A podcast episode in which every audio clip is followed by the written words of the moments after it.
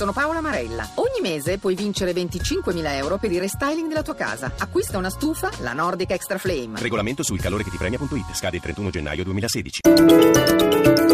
Radio 1 News Economy. Le 18.04, buon pomeriggio e ben trovati da Luigi Massi. Chiusura mista oggi per le borse europee, ma ci dice tutto Paolo Gila dalla redazione di Milano. A te. Buon pomeriggio da Milano. Dopo una mattinata di progressi corali, le borse europee hanno manifestato nel pomeriggio un'incertezza che ha scompaginato l'ordine faticosamente costruito nella prima fase di seduta. Sono via via prevalse le vendite a Francoforte che hanno influenzato poi anche Wall Street e le altre piazze europee. In chiusura la borsa tedesca ha manifestato un calo di quasi un punto percentuale, trascinata al ribasso dal forte calo di Volkswagen, meno 9%, mentre Milano ha lasciato sul terreno in chiusura lo 0,65%. Sono rimaste invece in territorio positivo Londra e Parigi, che però hanno visto ridursi il guadagno rispettivamente allo 0,46 e allo 0,25%. Lo spread è risalito a 106 punti base con il rendimento dei BTP decennali che dall'1,60% di ieri si è portato all'1,66% di oggi. Le L'euro invece si indebolisce contro dollaro, lo si cambia ora a quota 1,0860.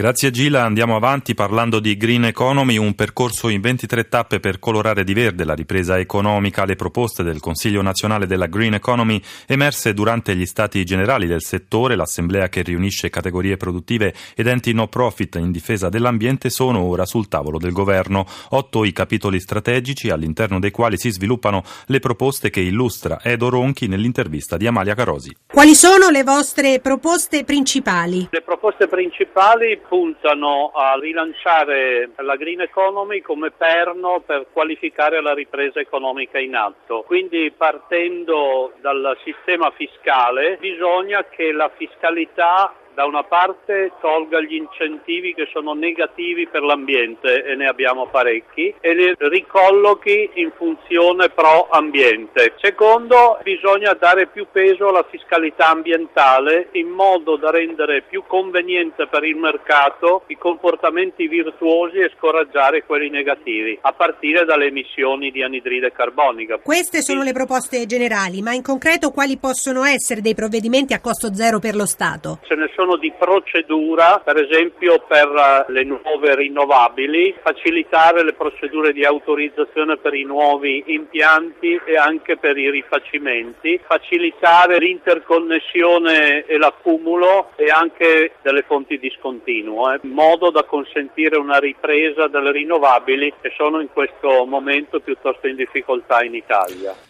Restiamo più o meno in tema perché anche l'industria chimica a partire dagli anni 90 ha ridotto drasticamente il suo impatto sull'ambiente, emissioni di gas serra dimezzate, riduzione di altre emissioni dannose e di sostanze inquinanti negli scarichi idrici. Sono alcuni dei dati del ventunesimo rapporto Responsible Care, il programma volontario dell'industria chimica per la tutela dell'ambiente, appunto coordinato in Italia da Federchimica. Al microfono di Paola Bonanni, il presidente di Responsible Care, Cosimo Franco l'impatto dell'industria chimica sull'ambiente è radicalmente cambiato nel corso degli anni. Basti pensare che a parità di produzione le emissioni di gas serra si sono ridotte del 55% rispetto al 1990, questo credo che sia un buon indicatore di come l'industria chimica guardi all'ambiente con attenzione.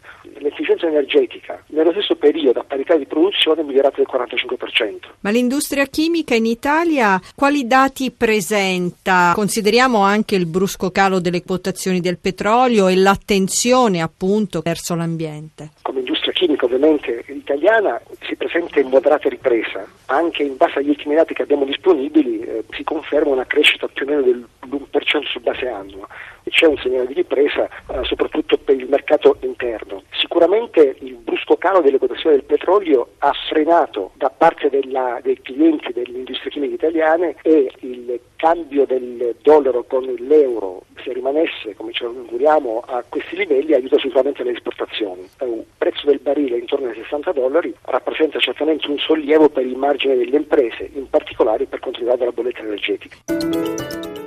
Le 18.09 News Economy a cura di Roberto Pippan torna domani alle 11.32 in regia Renzo Zaninotto da Luigi Massi. Buon proseguimento d'ascolto su RAI Radio 1. Radio 1 News Economy.